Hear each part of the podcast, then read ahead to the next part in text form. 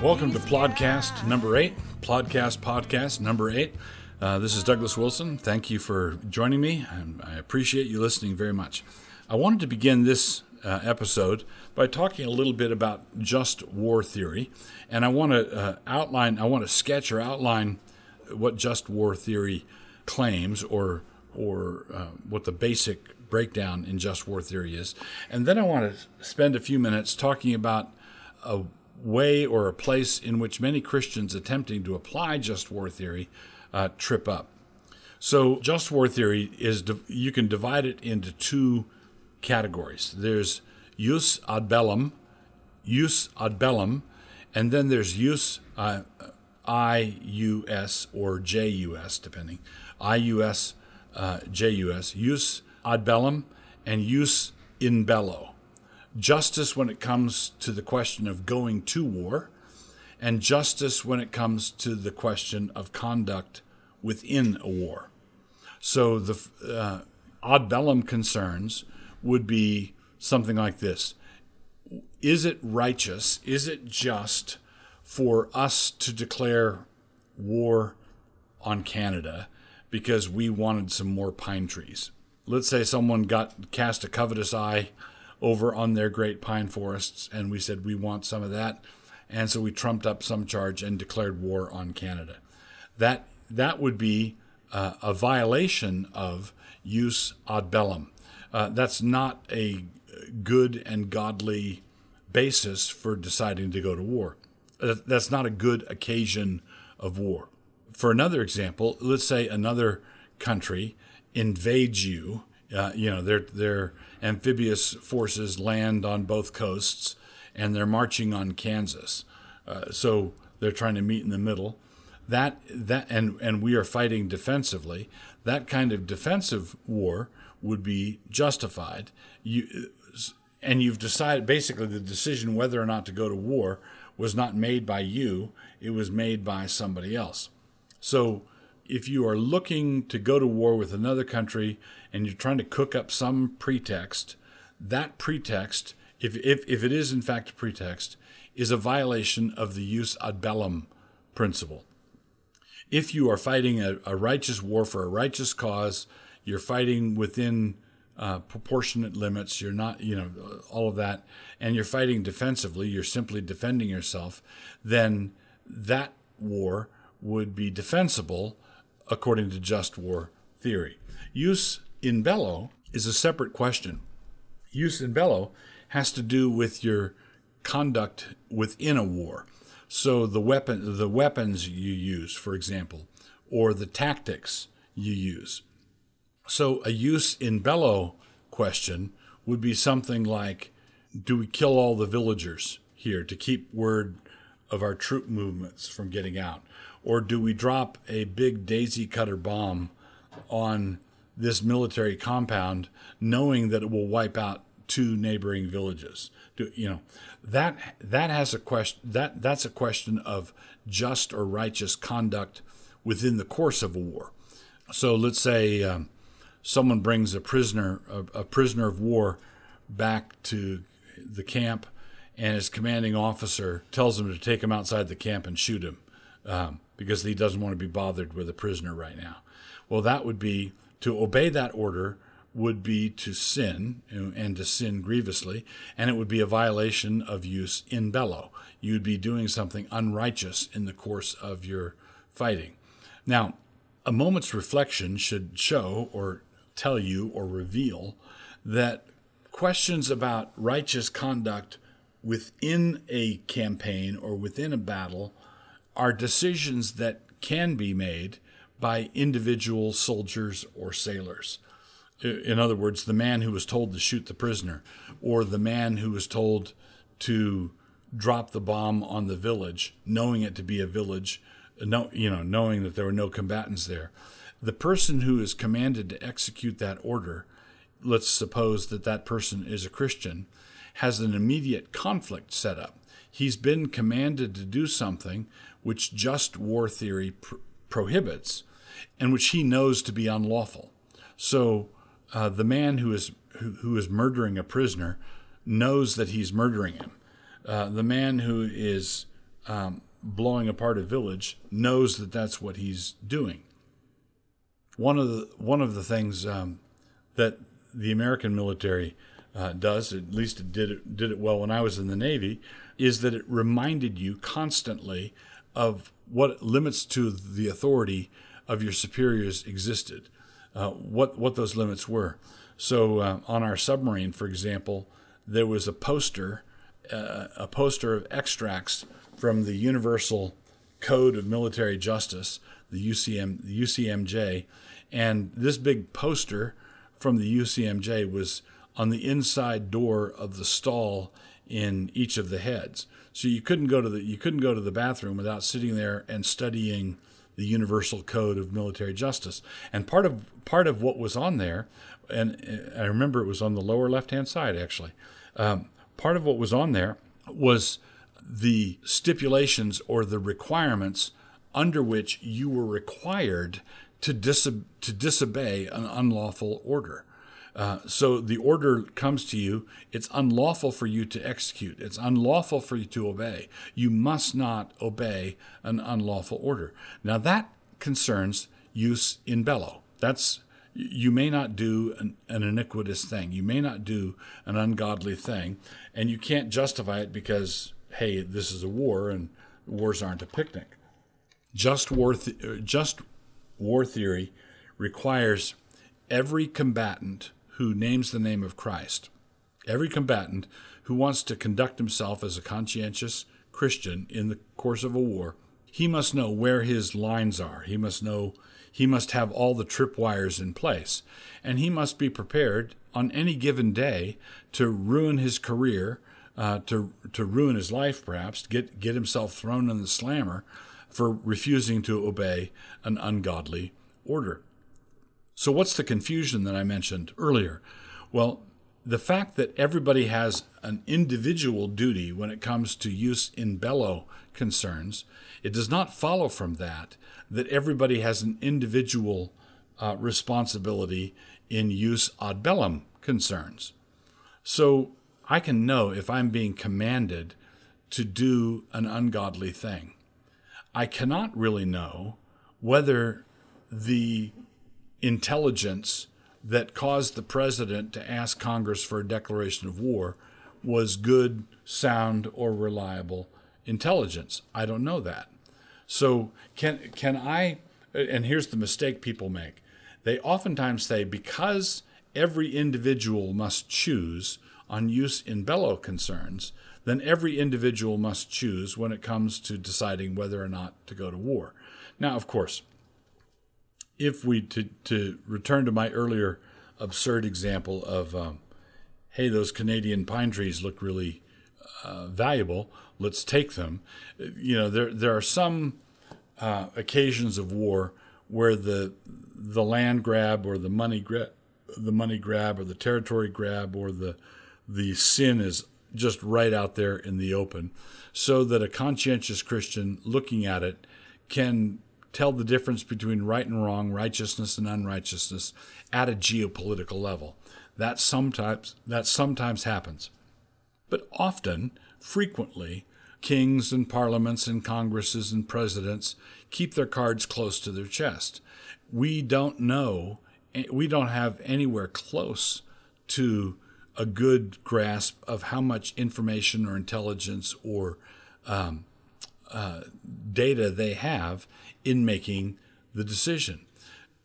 And it's quite possible that th- they declared war unjustly. So it's possible for a, a, a Christian soldier, for example, could not carry out a campaign of mass execution of civilians innocently, but he could fight on the side of uh, the he a Christian could fight on an unjust side in a war innocently.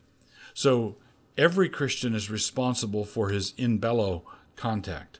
Every Christian is not responsible necessarily for uh, whether or not the the occasion for war is righteous or unrighteous. That's not our department. There are there are many times when we should simply obey or you know respect our superiors and do as we're told. We don't do as we're told when we know that they're commanding us to do something ungodly. But if we don't know, we don't have to go get three graduate degrees in uh, foreign policy before we can decide at the age of 18 whether it's lawful to join the Marines. You don't know enough about that. So basically, if you find yourself surrounded by iniquity, where it's manifest, you know, war crimes in every direction, um, ungodliness in every direction, the, the troops are not paying respect to the Word of God at all. Well, yeah, Christians should kick at that level. When you know, you, you're responsible for what you know. But, and this is important, you're not responsible for what you don't know.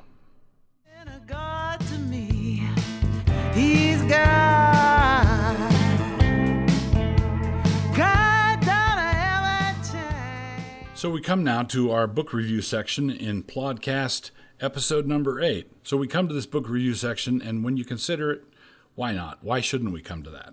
The book today is Economics in One Lesson. Economics in One Lesson by Hazlitt.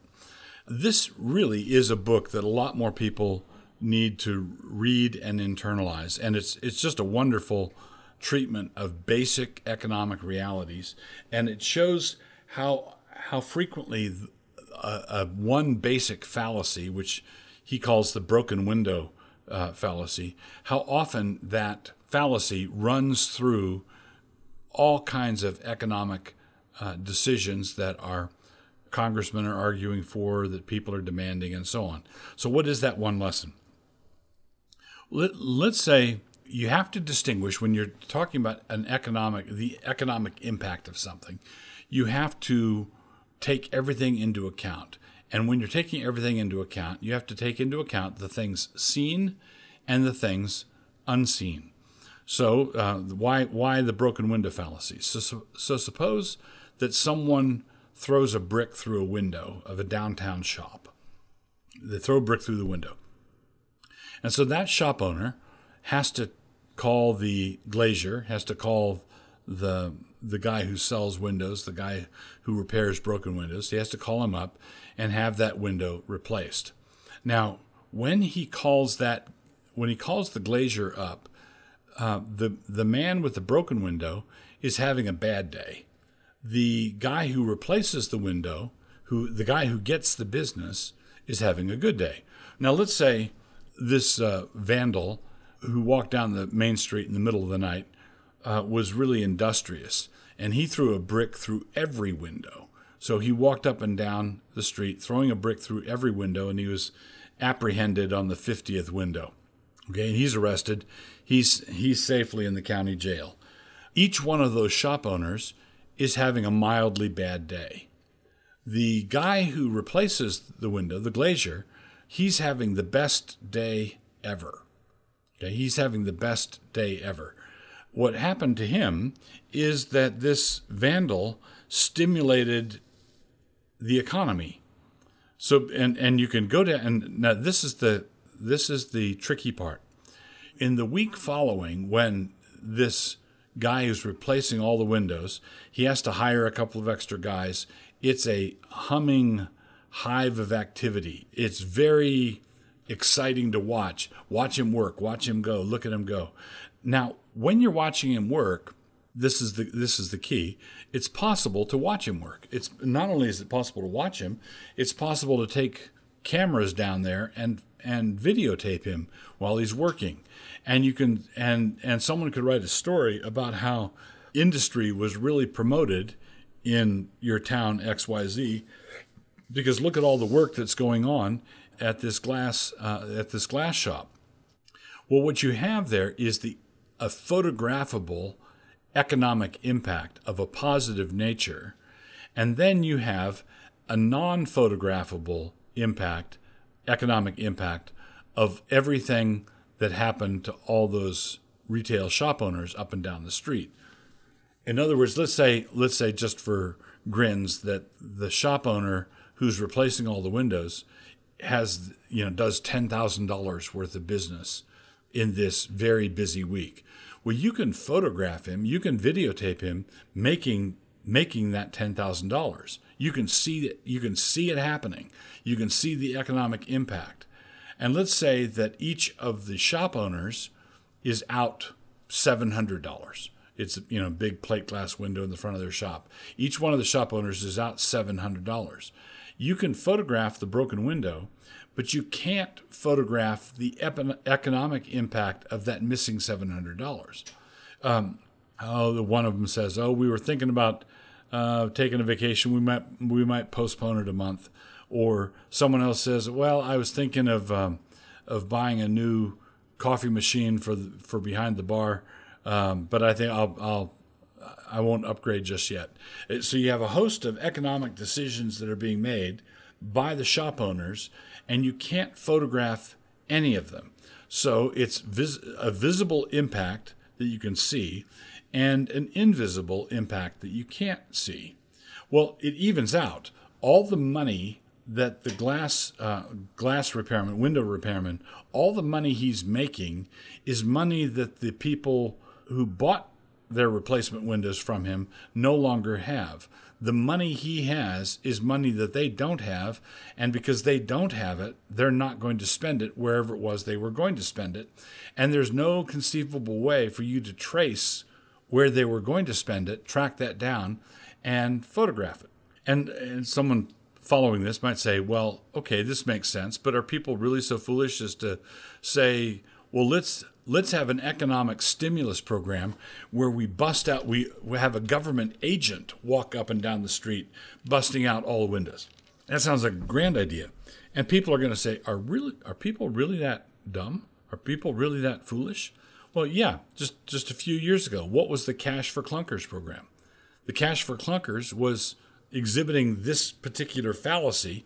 Uh, let's destroy running automobiles so that those who are manufacturing new automobiles um, can get to manufacture more of them. So we'll take these old cars out, uh, take them out of commission, and and bring new cars into the system, and, and voila, we have uh, econ- economic stimulus. Well, come on, you know, come on. Are you really honestly serious?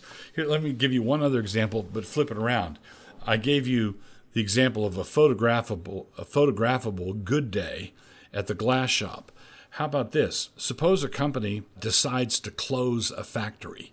Uh, let's say a, a factory in a small town is no longer profitable, and the company, in order to uh, mind the bottom line, decides to close the factory and it's uh, the factory is located in one place. It's got a fence. It's got a gate, and CBS and ABC and NBC and all those guys can show up at the factory gate, and they can do interviews with people telling them that it's going to be a crummy Chris- Christmas this year because after 20 years working at the plant, they closed the thing down. And look what they did to me. You can interview that guy, you can photograph him. So, because you have all the econo- economic impact, this time of a negative nature, in one place. In the previous example, all the positive stimulus was in one place, all the negativity was spread out over all the retail shop owners. In this case, all the negative impact is in one factory and the laid off workers, and the money that the company saved that they would use to hire workers elsewhere or build another plant in another part of the country, uh, all the, all that, that that's not traceable. You can't interview those people. You can't see that. You can't trace it out. But of course, the whole thing evens out. Now, this broken window fallacy is the thing. What Hazlitt does is he takes you, walks you through economic issue after economic issue and shows you how fallacious reasoning lies at the root of some of our most popular political programs. And we just need to learn how to think shrewdly. We just need to learn how to think clearly and in a straight line about these things. And until we do, we're going to continue to waste a lot of wealth.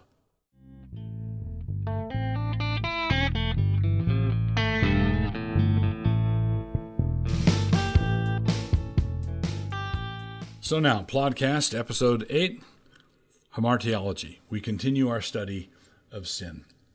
Peter tells Christian servants to work for their masters, and he tells them to do it with a clean conscience. That's in 1 Peter 2:19.